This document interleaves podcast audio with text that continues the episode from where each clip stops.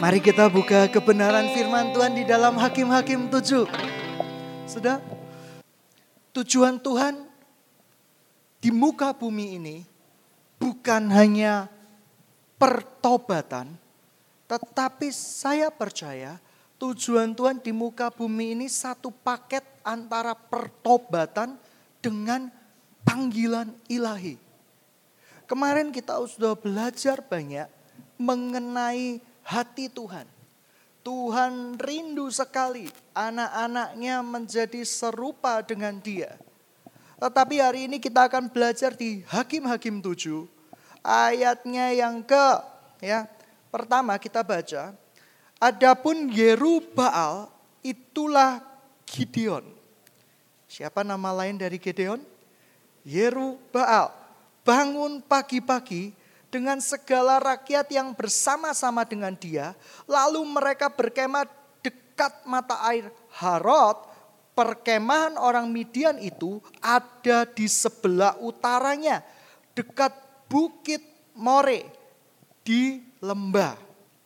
Berfirmanlah Tuhan kepada Gedeon, terlalu banyak rakyat yang bersama-sama dengan engkau itu daripada yang ku kehendaki untuk menyerahkan orang Midian ke dalam tangan mereka. Jangan-jangan orang Israel memegah-megahkan diri terhadap aku sambil berkata, tanganku sendirilah yang menyelamatkan aku. Sebab ada tertulis di dalam kebenaran firman Tuhan, tanganku yang menyelamatkanmu, bukan tanganku mu yang menyelamatkanmu. Saya jadi bertanya-tanya sama Tuhan. Tuhan, kau kan suka semarak. Kau kan suka keramaian Tuhan. Mengapa Tuhan kok cuma beberapa ratus orang yang pada akhirnya engkau pilih untuk kau percayai menduduki kota-kota musuh dan kau serahkan dengan tangan mereka kepada tangan mereka kota-kota musuh itu. Ternyata Tuhan melihat satu hal yang dinamakan dengan hati. Hari-hari ini saya rindu tujuan akhir hidup saya cuma satu revival yang sebenar-benarnya di Indonesia. Terlalu banyak revival yang buatan manusia, terlalu banyak revival yang buatan koran, terlalu banyak revival yang karena koran, karena brosur, karena radio, karena televisi. Tetapi revival yang sebenar-benarnya belumlah terjadi. Tuhan rindu sekali kepada kita semua untuk menyerahkan kota-kota musuh kepada kita. Tapi ada banyak perkara yang harus dirubah. Hari-hari ini saya terus terang berdoa, saya belajar, saya terkonsentrasi dengan pendidikan. Karena memang seperti di beberapa waktu yang lalu saya ceritakan, saya melihat jelas tangan Tuhan sedang tertumpang di pendidikan. Hari-hari ini saya sedang mempelajari baik di dunia mimpi atau dunia nyata bagaimana cara mendidik orang yang terbaik. Dan Tuhan kasihin sebuah vision. One day kamu harus memiliki, anak-anak di sana harus memiliki yang namanya rumah pemulihan, rumah kesembuhan. Di sana begitu banyak laboratorium-laboratorium, di sana begitu banyak kelas-kelasnya yang bisa misalnya orang yang tidak bisa bicara dimasukkan kelas bicara, orang yang tidak bisa jalan dimasukkan kelas jalan dan itu mengelilingi sebuah uh, tempat yang besar. Beberapa waktu yang lalu ketika Tuhan izinkan kita uh, sedikit beristirahat di kota Kediri, uh, Tuhan tanamkan sebuah vision. Saya melihat generasi muda di kota Kediri sangat payah dan rusak. Uh, tetapi saya rindu ada pemulihan yang besar-besaran. Saya rindu ada revival di sana. Karena di sana semakin lama semakin menyedihkan saya. Saya ketika apa ya mengendarai mobil pergi ke alun-alun kota di situ banyak adegan-adegan yang tidak layak untuk dilihat ya kan tidak layak untuk dilihat adegan 19 tahun ke atas, 20 tahun ke atas. Saya rindu kota Kediri juga mendapat revival.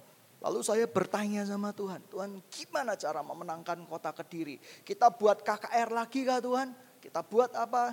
Lalu Tuhan berkata, tunggu sebentar. Untuk memasuki kota-kota musuh, kita perlu namanya revival yang sesungguhnya.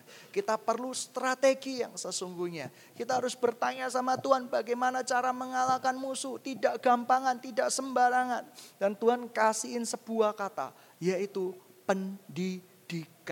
Kita akan menghancurkan kota Kediri lewat pendidikan. Maksudnya bukan kotanya yang kita hancurkan, tetapi yang kita hancurkan adalah penguasa-penguasa di udara dengan pendidikan, dengan training center. Dan saya sedang berdoa untuk sana. Sedangkan di kota Surabaya, Tuhan juga memberikan beberapa kata, balai latihan kerja, pendidikan gitu ya. Sebuah perusahaan yang bisa berdampak untuk banyak orang. Tuhan kasihin beberapa kata. Oleh karena itu, sidang jemaat yang dikasih Tuhan, kita harus berani untuk meresponi apa yang Tuhan mau di dalam kehidupan kita.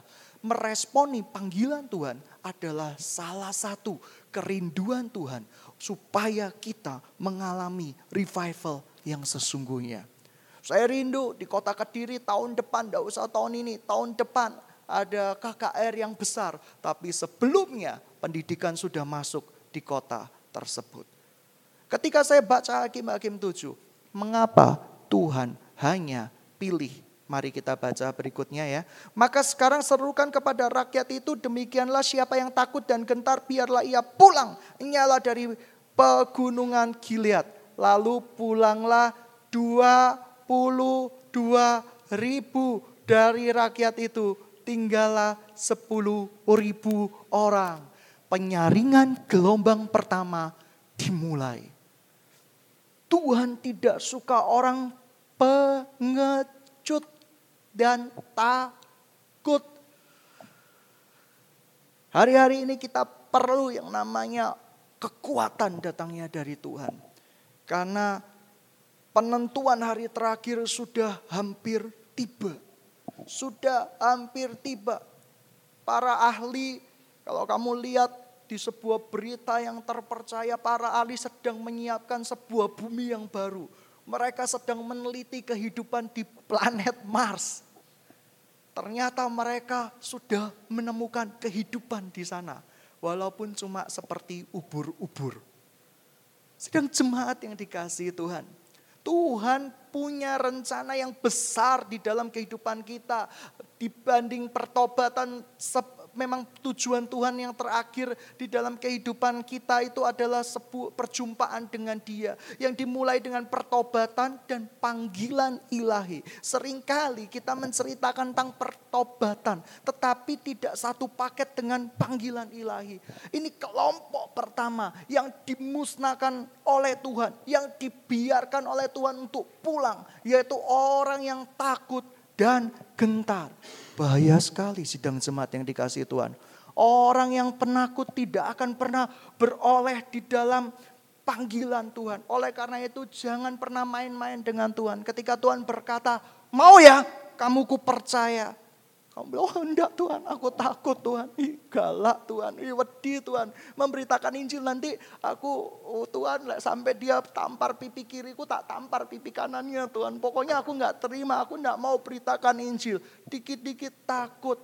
Kasih makanan ke anak jalanan, takut.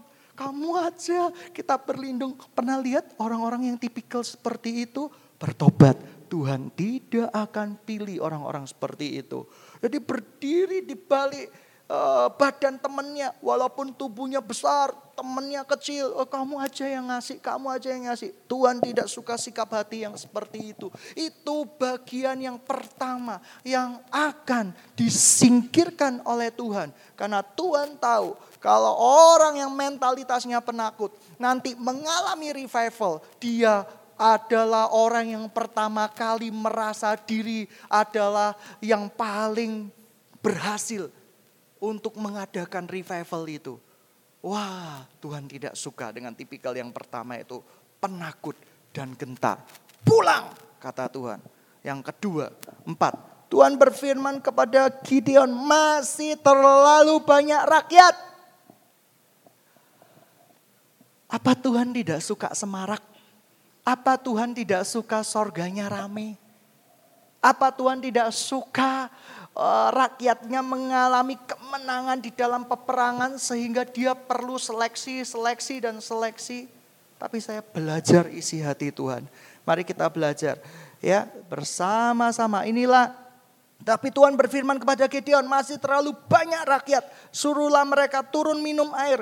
Maka aku akan menyaring mereka bagimu di sana. Siapa yang kufirmankan kepadamu ialah orang yang akan pergi bersama-sama dengan engkau. Dialah yang akan pergi bersama-sama dengan engkau. Tetapi barang siapa yang kufirmankan kepadamu inilah orang yang tidak akan pergi bersama-sama dengan engkau. Dialah yang tidak akan pergi. Lalu Gideon menyuruh rakyat itu turun minum air.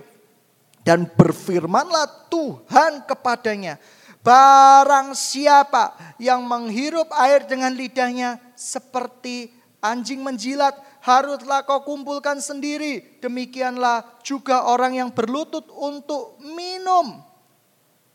Dan mari kita baca selanjutnya. Jumlah orang yang menghirup dengan membawa tangannya ke mulutnya ada 300 orang. Tetapi yang lain dari rakyat itu semuanya berlutut minum air.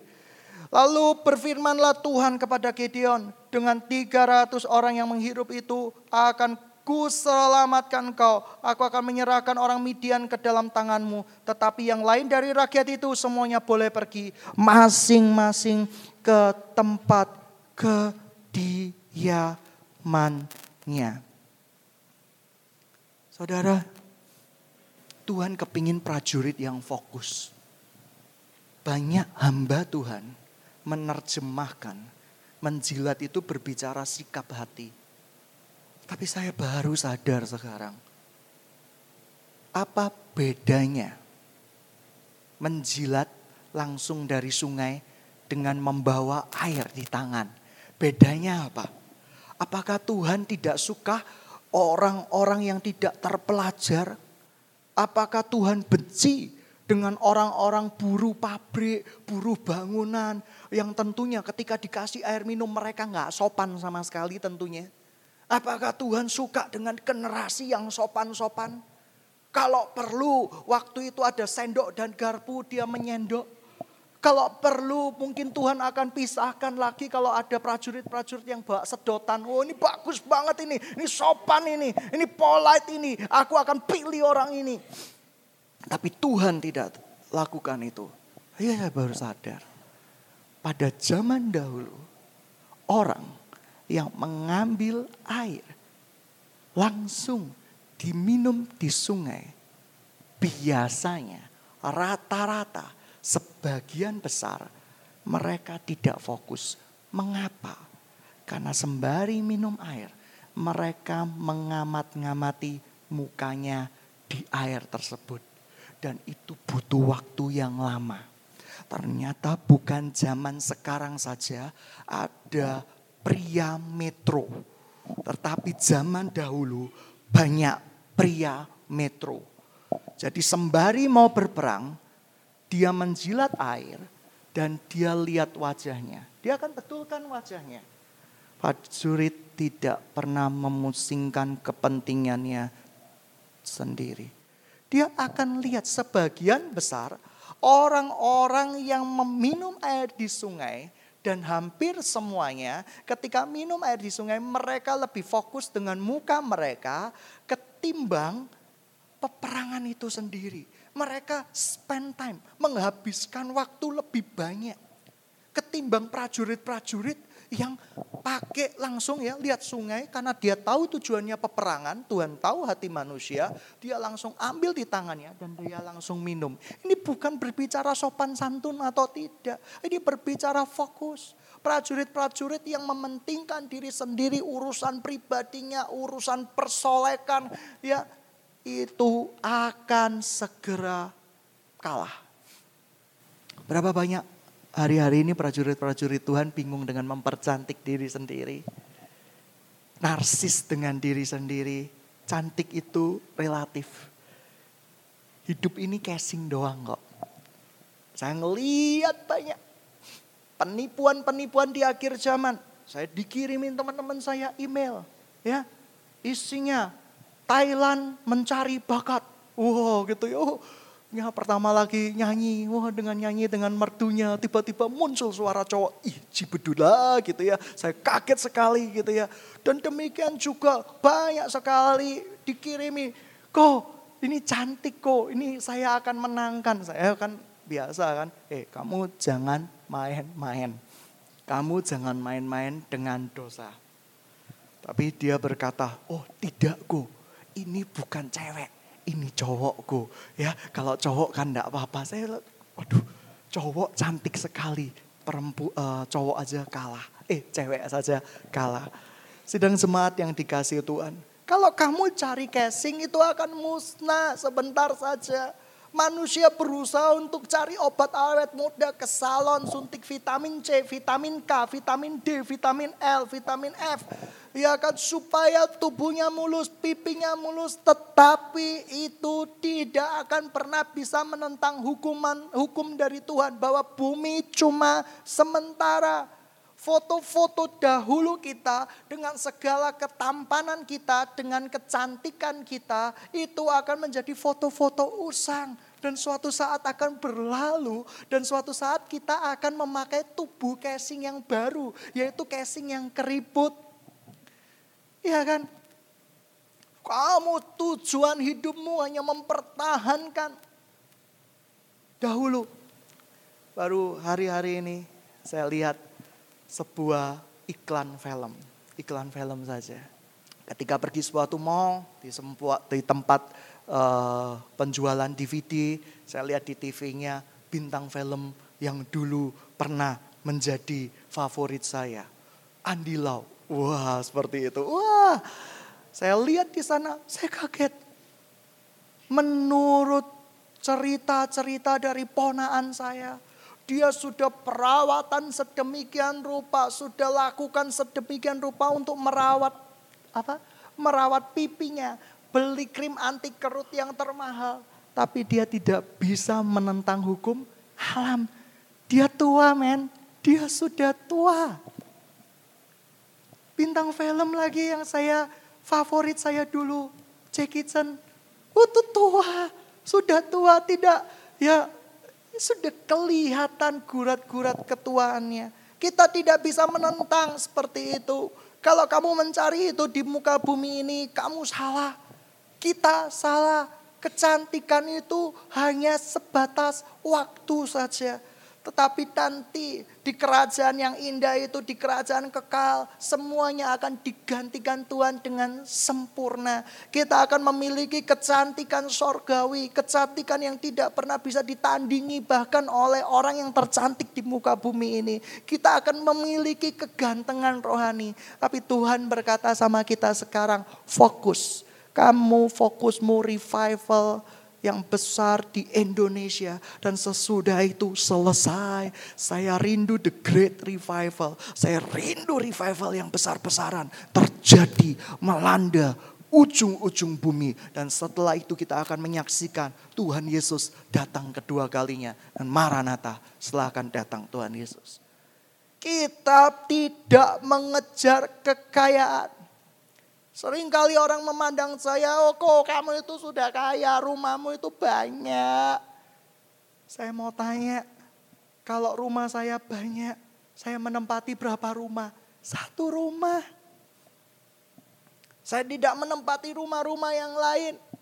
Hampir sebagian besar untuk pelayanan. Dan sisanya untuk apa? Akhirnya saya tahu persis di muka bumi ini saya punya panggilan yang ilahi. Dan panggilan yang ilahi saya yaitu sebuah the great revival yang akan kita bawa sampai ke sorga nanti. Tuhan mengadakan seleksi yang kedua. Seleksi yang kedua yaitu orang yang berani, orang yang tidak takut mati, tetapi pesolek, suka memperhatikan diri sendiri, egois, suka lihat kepentingannya diri sendiri. Tuhan tidak akan pernah pakai dan disuruh pulang. Bayangin, puluhan ribu orang yang dipilih berapa orang? 300. Anda bisa bayangin? Gereja-gereja yang ada di Indonesia itu berapa juta orang. Dan ketika Tuhan berkata, aku ada peperangan di akhir zaman. Dan Tuhan kasih seleksi. Dan terakhir yang boleh masuk cuma 300 orang. Mengerikan bukan? Sangat mengerikan. Tuhan suka yang namanya satu. Sikap hati dan karakter. Itu yang saya akan bahas. Ini baru introduction. Ya, umatku harus belajar banyak. Lah, apa yang salah dengan mereka? Di hakim-hakim mereka minum dari air sungai. Betul, mari kita baca Yehezkiel 47 1 sampai 8. Yehezkiel 47 1 sampai 8. Tuhan izinkan mereka minum dari air yang sama. Itu khotbah minggu lalu. Tetapi Tuhan tidak biarkan mereka masuk ke dalam rumah kesukaannya. Mengapa? Karena satu. Mengapa kita perlu air? Mari kita baca Yeskiel 47. Kemudian ia membawa aku kembali ke pintu bait suci. Dan sungguh ada air keluar dari bawah ambang pintu bait suci itu dan mengalir menuju ke timur. Sebab bait suci juga menghadap ke timur. Dan air itu mengalir dari bawah bagian samping kanan. Dari bait suci itu sebelah selatan mesbah Lalu diiringnya aku keluar melalui pintu gerbang utara dan di bawahnya aku berkeliling dari luar menuju pintu gerbang luar yang menghadap ke timur. Sungguh air itu membual dari sebelah selatan. Sedangkan orang itu pergi dari arah timur ke arah timur dan memegang tali pengukur di tangannya. Ia mengukur seribu hasta dan menyuruh aku masuk ke dalam air itu. Maka dalamnya sampai di pergelangan kaki. Dan ia menyuruh seribu hasta lagi, menyuruh aku masuk sekali lagi ke dalam air itu. Sekali lagi sudah sampai di lutut. Kemudian ia mengukur seribu hasta lagi, menyuruh aku ketiga kalinya masuk ke dalam air. Sekarang sudah sampai di pinggang. Sekali lagi ia mengukur seribu hasta lagi. Sekarang air itu sudah menjadi sungai di mana aku tidak dapat berjalan lagi. Sekali lagi di mana aku tidak dapat berjalan lagi. Sebab air itu sudah meninggi sehingga orang dapat berenang suatu sungai yang tidak dapat diseberangi lagi. Lalu ia berkata kepadaku, sudahkah engkau lihat ayah anak manusia? Kemudian ia membawa aku kembali menyusur ke tepi sungai. Dalam perjalanan pulang, sungguh sepanjang tepi sungai itu ada amat banyak pohon di sebelah sini dan di sebelah sana. Ia berkata kepadaku, sungai ini mengalur ke wilayah timur dan menurun ke arah Yordan dan bermuara di laut asin. Air yang mengandung banyak garam dan air itu menjadi tawar. Air yang mengandung banyak garam. Air itu menjadi tawar. Loh, berarti Tuhan tidak suruh kita menggarami dunia dong. Analoginya tidak demikian. Air yang murni, air itu tidak asin. Pernah minum air asin? Siapa yang rumahnya di pantai? Hobinya minum air asin. Kamu akan haus, bertambah haus dan mati kehausan. Karena kandungan garamnya yang sangat tinggi. Tetapi air tawar itu mengenyangkan. Tuhan rindu membuat air-air yang di laut, air-air yang di sungai-sungai menjadi tawar. Dan dikatakan di sini, air yang mengalir dari mata airnya Tuhan itu tawar dan begitu dia masuk ke laut yang sangat besar, laut berbicara jiwa-jiwa. Tuhan tidak butuh ribuan orang untuk memenangkan lautan yang besar. Tuhan hanya butuh orang-orang yang mau dipimpin, dipakainya untuk menuju lawatan yang besar. Saya rindu satu hari. Saya kaget. Tidak tahu entah kenapa saya merasa hancur hati ketika melihat anak-anak dengan kebutuhan khusus. Saya cuma berandai-andai, Tuhan baik. Bagaimana seandainya itu terjadi pada keluarga saya, saya, saudara saya, atau teman saya. Tuhan itu dahsyat, Tuhan itu ajaib. One day saya bermimpi, mereka ajar yang dengan terbaik seven year lagi, mereka konser di tempat besar. Mereka menjadi orang-orang yang menerangi bumi ini dengan cahaya-cahaya yang tidak perlu besar, tapi kecil, tapi dengan kekuatan yang sangat besar. Kamu tahu lampu LED Wah, sekarang musim kan? Musim kan? Musim. Kenapa saya tahu saya suka teknologi? Lampu LED itu satu watt saja itu terang. Bahkan dengar-dengar ada satu jenis lampu lagi namanya selain LED yaitu lampu seon. Dari gas seon itu satu watt saja itu terangnya luar biasa. Tuhan tidak butuh lampu yang gede, Tuhan butuh lampu yang kecil. Tapi lampu kecil dengan kekuatan Tuhan itu menerangi seluruh bumi. Amin. Amin. Lalu apa yang Tuhan mau di dalam kehidupan kita? Mari kita belajar banyak. Tuhan mementingkan kata sungai. Mengapa sungai? Sungai itu sumber kehidupan. Tidak percaya, mari kita baca selain Yehezkiel.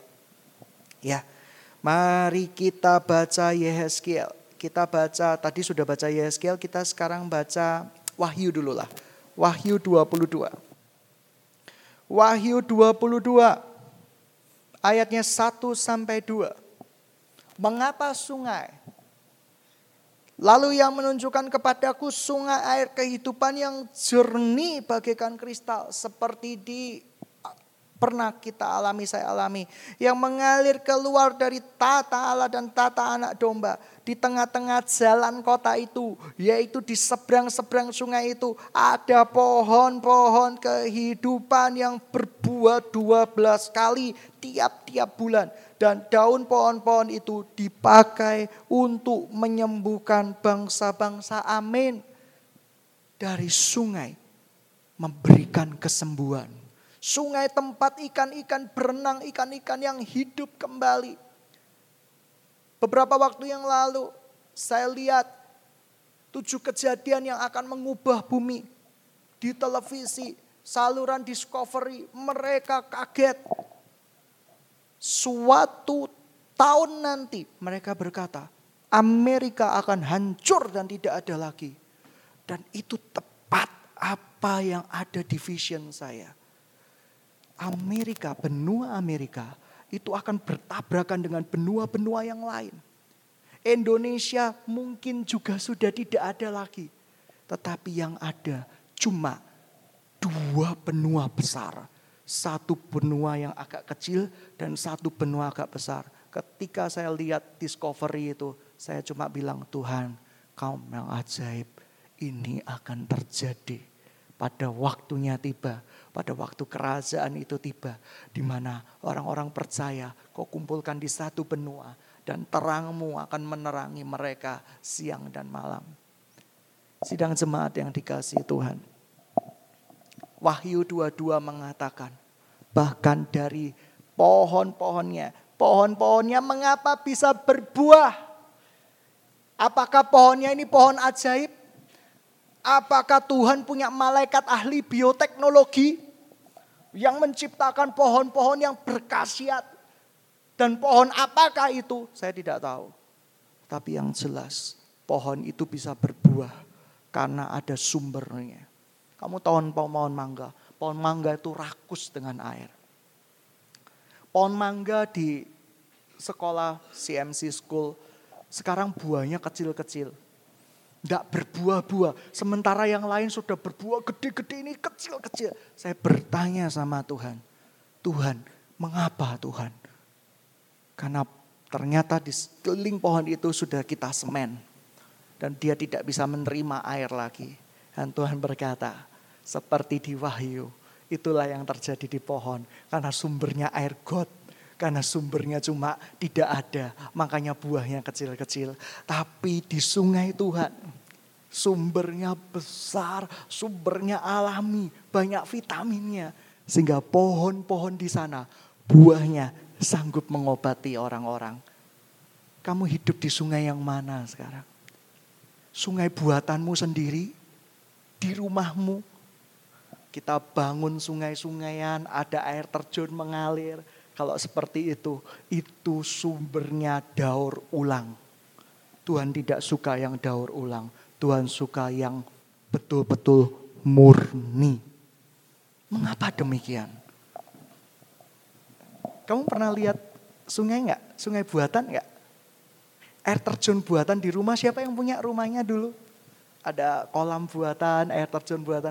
Saya mau tanya, sumbernya itu yang sama enggak? Sama.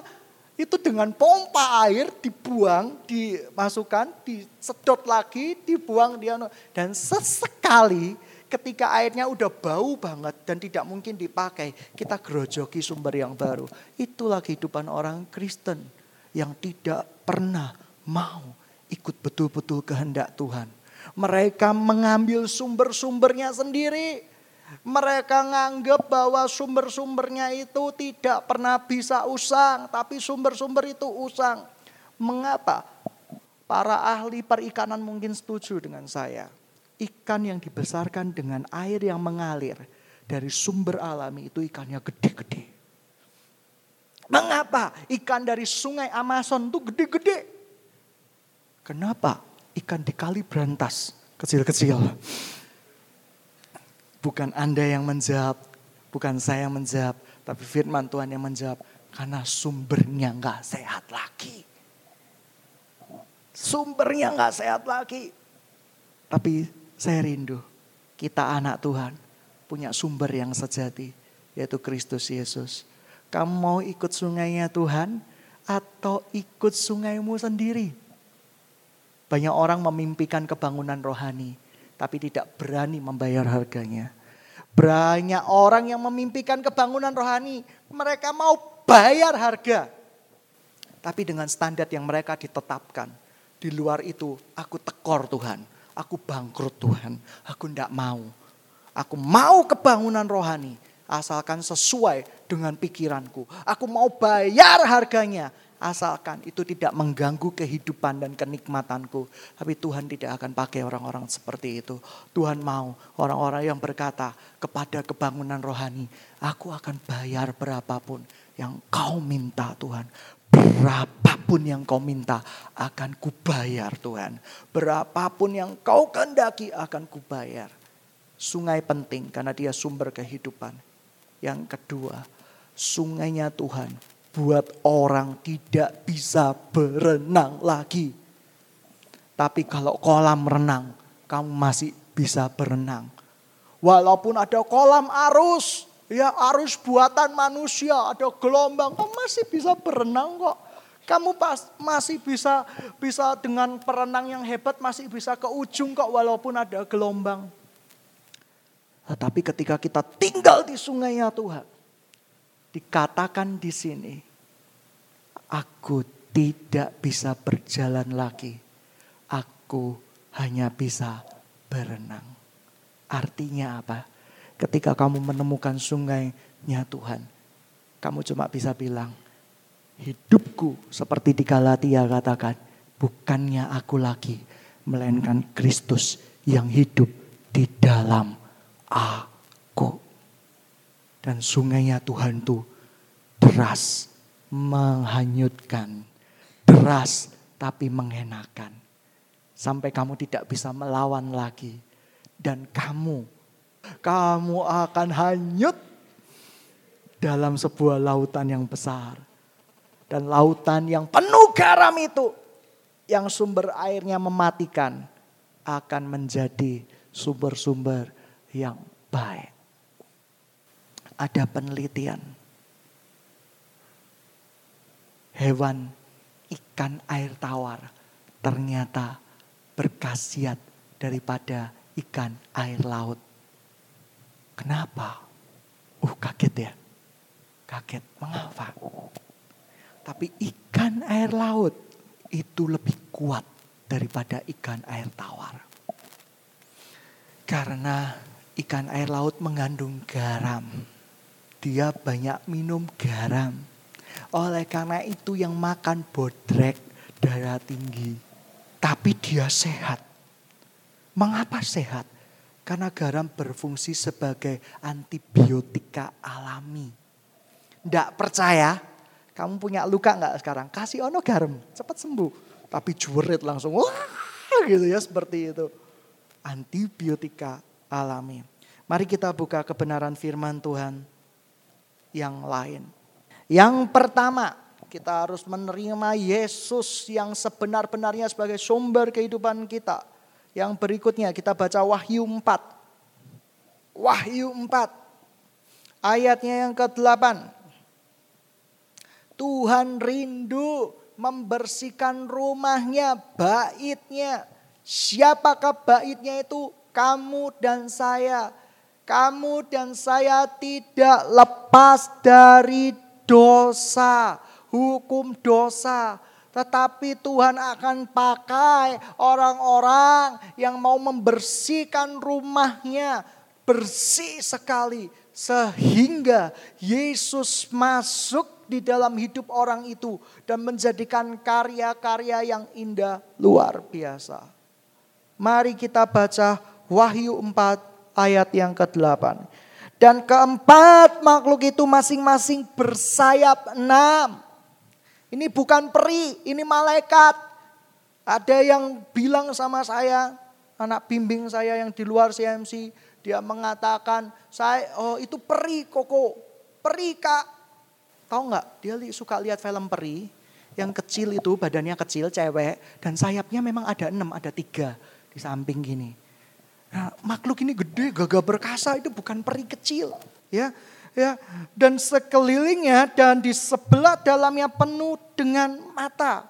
Dan mereka tidak berhenti-hentinya mereka berseru siang dan malam kudus kudus kuduslah Tuhan. Allah yang maha kuasa yang sudah ada yang akan datang yang ada dan yang akan. Tuhan suka kekudusan saya tahu persis saya tergerak membukakan Anda. Tetap jaga kitab wahyu Anda. Dulu ayat favorit saya di Ibrani 6. Begitu banyak orang yang jatuh di dalam dosa. Walaupun sudah diperingatkan sebelumnya. Ketika saya berdoa, saya menangisi diri saya. Saya rindu saya punya sumber air yang benar Tuhan. Saya nggak mau sungai yang saya ciptakan sendiri. Saya mau sungaimu Tuhan sungai yang membuat saya dibasuh bersih oleh karena kuasa sorgawi. Ibrani 6 ayatnya yang 6. Uh, ayat Ibrani 6 ayat 4 ini ayat favorit saya selama bertahun-tahun di kuliah.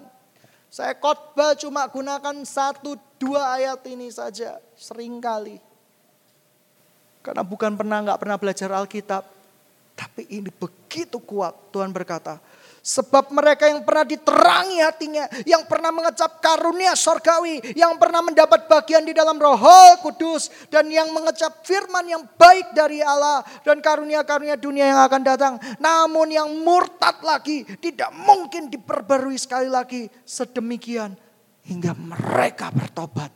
Sekali lagi, sebab mereka menyalibkan lagi anak Allah bagi diri mereka. Dan menghinanya di muka umum. Kita yang tidak membersihkan hidup kita. Kita menyalibkan anak domba itu lagi. Dan menghinanya. Menghinanya. Ketidakkudusan berbuah sakit penyakit. Ketidakkudusan berbuah dosa. Ketidakkudusan berbuah tidak ada damai sejahtera. Tapi hari ini Tuhan mau dengarkan. Bersihkan rumahmu kata Tuhan. Supaya aku bisa tinggal di dalamnya. Tuhan mau katakan hari ini yang pertama. Ikutilah aku sungai kehidupanmu. Jangan buat kolammu sendiri dengan sumber air mata air recyclemu. Yang membuat engkau hidupmu hanya seperti itu saja. Mengerti poin hari ini? Ikut ambil sumber air dari sungai Tuhan yang gak pernah habis, yang tak pernah berhenti mengalir. Kamu lihat di kolam-kolam koi di ikan rumahmu gak akan bisa besar. Karena sumbernya adalah sumber yang sama. Didaur ulang, dikasih oksigen. Tetapi tidak akan pernah bisa Seperti yang Tuhan firman Tuhan katakan. Berikutnya.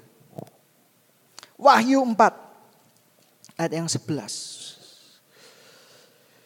Ya Tuhan dan Allah kami, Engkau layak menerima puji-pujian, hormat dan kuasa. Sebab segala Sebab engkau telah menciptakan segala sesuatu dan oleh karena kehendakmu semuanya itu ada dan diciptakan. Itu merupakan kedaulatan Tuhan, pengakuan bahwa hidup di muka bumi ini hanyalah untuk menyenangkan hati Tuhan, menyenangkan hatinya saja. Mari kita rindu kerinduan Tuhan buat kita. Yang pertama soal sungai, yang kedua bersihkan rumahmu, yang ketiga Sudahkah kamu punya sikap hati yang menyenangkan hati Tuhan? Tidak seperti prajurit-prajurit itu. Prajurit-prajurit yang penakut, prajurit-prajurit yang bersolek, prajurit-prajurit yang mohon maaf. Prajurit yang kategori dua. Dia tidak penakut, dia gagah perkasa. Mungkin dia orang-orang yang diberkati di dunia kerja. Mungkin dia orang-orang yang luar biasa di dunia kerja. Mungkin dia adalah prajurit-prajurit yang paling tampan. Karena genama, genama tidak. Dia lihat sungai, dia sisiran terlebih dahulu. Udah keren nggak ya? Nanti waktu perang kira-kira rambutnya acak-acakan nggak ya? Ini prajurit-prajurit metro. Orang yang terlalu peduli dengan penampilan. Tidak menginginkan isi hati Tuhan. Prajurit-prajurit yang mungkin sumbang gereja the best, paling gede duduk di paling depan, tapi menyembahnya dengan tata cara. Mereka jaga image banget menyembahnya. Dengan gaun-gaun yang mahal, dengan putih kulit putih mulus karena kosmetik. Dan juga karena suka ke salon dan spa. Dan yang terakhir memang keturunannya putih. Gitu ya seperti itu ada yang ganteng-ganteng di depan dengan berjas berdasi mereka menyembah Tuhan seakan-akan elegan. Ku sembah kau. Tapi Tuhan tahu hatinya. Kamu tidak total. Day Tuhan rindu prajurit-prajurit yang berani mati. 300 ini prajurit-prajurit yang berani mati. Ya, Gak mikirin bersolek, gak mikirin apa-apa. Bukan berarti kita gak boleh berdandan. Boleh. Itu menyenangkan hati Tuhan kok. Tapi oh, jadi pikirannya kalau gitu besok kita jadi kaipang semua gitu ya. Ya, wih gitu ya. Bukan itu maksudnya. Maksudnya itu menjadi fokusmu. Tuhan tahu mendandani kamu kok. Tuhan tahu yang terbaik tapi ada momennya, momennya. Ya kan di rumah bersolek, pergi rumahnya teman bersolek gitu ya. Pergi ke warung kaki lima bersolek juga Siapa yang kau kejar di sana? Pemilik warungnya. Oke lah. Berdandan. Kamu mau apa? Saya juga gak tahu. Tapi Tuhan rindu prajurit-prajurit yang total. Kalau Tuhan suruh menangis, dia akan menangis karena hancur hati. Prajurit-prajurit yang mau berkata, God, I'm sinner. Tapi aku mau berikan dosaku kepadamu sekarang. Kita nggak bisa berikan apa-apa sama Tuhan selain dosa-dosa kita. Bukan berarti pengertiannya kayak gini. Tuhan, kalau gitu aku berlomba-lomba buat dosa ya. Ya, ini tak kasih Tuhan, nih tak kasih lagi. Bok pikir Tuhan itu sopomu. Bok pikir Tuhan itu siapa kamu. Bukan berarti pengertiannya seperti itu. Menyerahkan dosa berarti stop berbuat dosa. Bukan kadang-kadang berbuat dosa kembali lagi. Tapi selalu ada pintu pertobatan. Tapi apa yang kita tabur, pastilah kita tuai. Memang kita kalau bertobat, kita tidak perlu menuai yang seperti tampian iblis. Tetapi Tuhan akan melewatkan kita walaupun harganya cukup mahal. Mari kita baca berikutnya. Tuhan suka sikap hati di satu Tawarik 16 saya minta ada yang bacakan. Satu Tawarik 16 ayat 34. Siapa yang mau terima pedang roh? Terima. Ya, satu Tawarik 16 ayat 34. Saya kasih tawaran 1 sampai 3 hitungan. Berdiri membaca.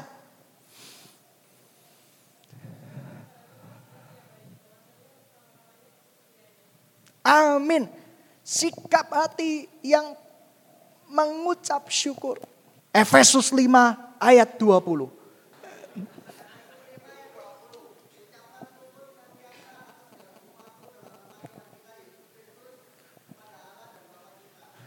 Amin. Siapa yang prajurit gagah perkasa yang mau membaca ini lagi? Cewek dan cowok rebutan. 1 Tesalonika 5 ayat 18. 1 Tesalonika 5 ayat 18 cepet-cepetan kayak zaman dulu ya. Ada yang curang pakai handphone tak apa-apa wes gitu ya. Ada yang curang pakai Android ya jelas cepet gitu ya. 1 Tesalonika 5 ayat 18. Kalau saya pasti cepet karena sudah dipersiapkan. Ayo cepet prajuritmu Tuhan, saya bangga. Wah.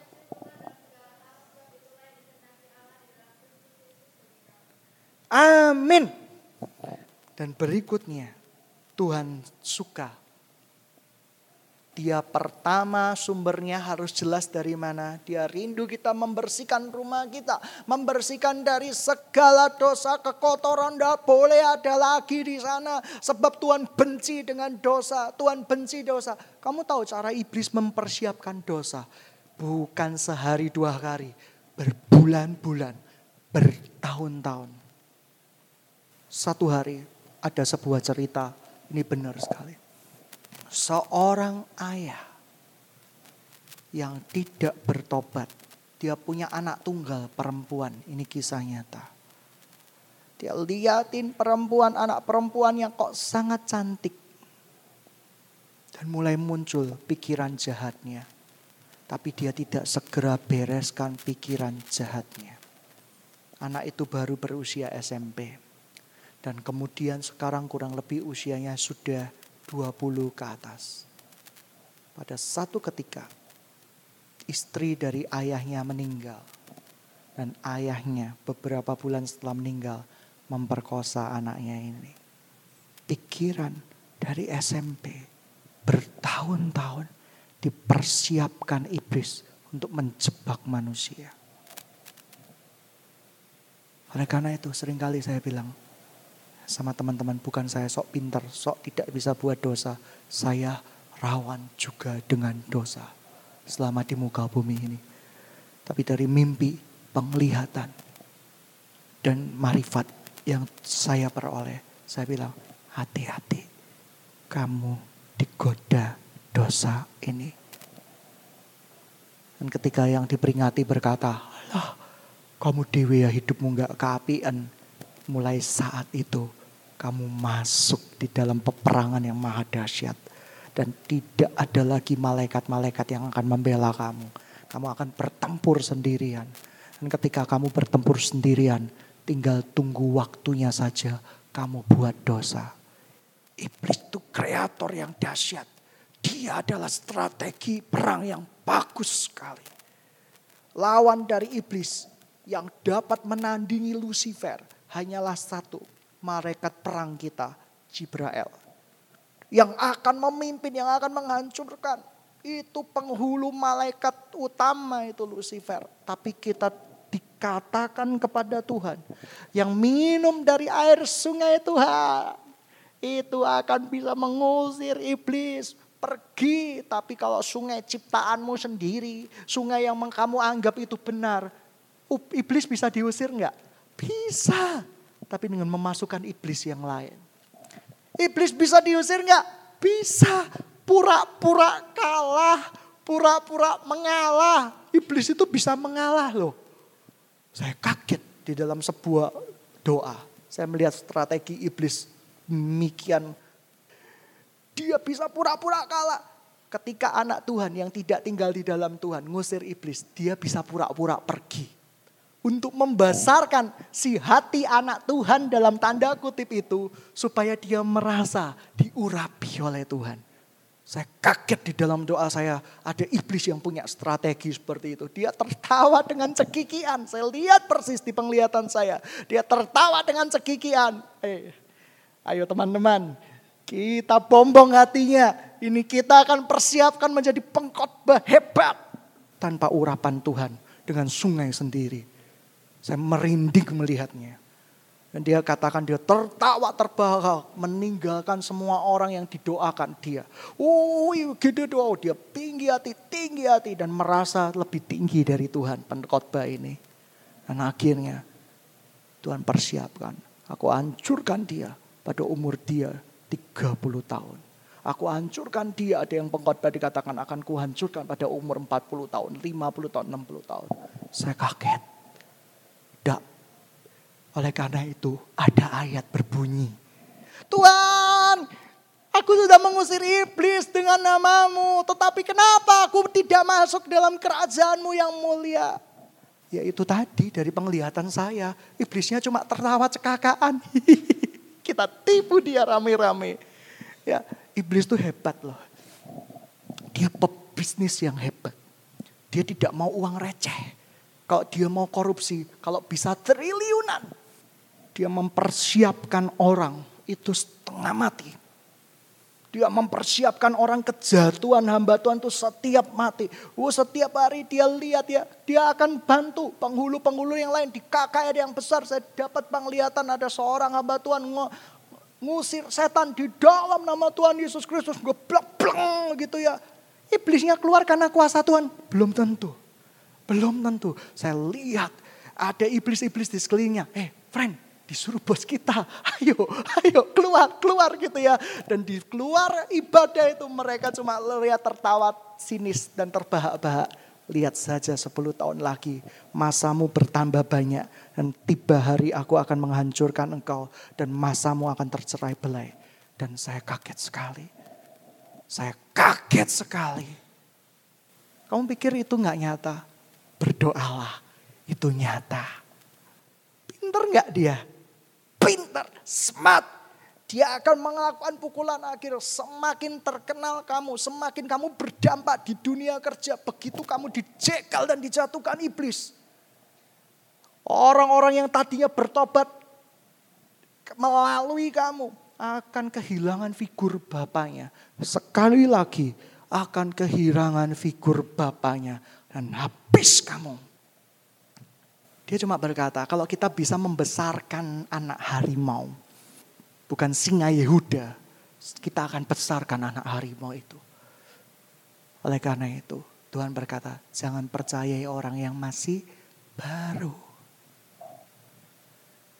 Kita baca Wahyu 5, 12. Katanya dengan suara nyaring, anak domba yang disembelih itu layak untuk menerima kuasa dan kekayaan dan hikmat dan kekuatan dan hormat dan kemuliaan dan puji-pujian. Oleh karena itu Yesus paling ditinggikan di bumi di sorga. Di kitab agama lain dia dikatakan yang termulia di bumi dan di sorga. Cuma yang termulia itu ciptaan. Bagaimana bisa ciptaan dimuliakan? Saya tidak bisa berpikir. Tapi Tuhan dikatakan dia layak terima pujian, hormat, kuasa sampai selama-lamanya. Artinya apa? Selain sikap ucapan syukur, Tuhan mau goal kita, mata kita hanya tertuju untuk menyenangkan hati Tuhan Yesus, menyenangkan hati Tuhan. Saya rindu karakter saya diproses.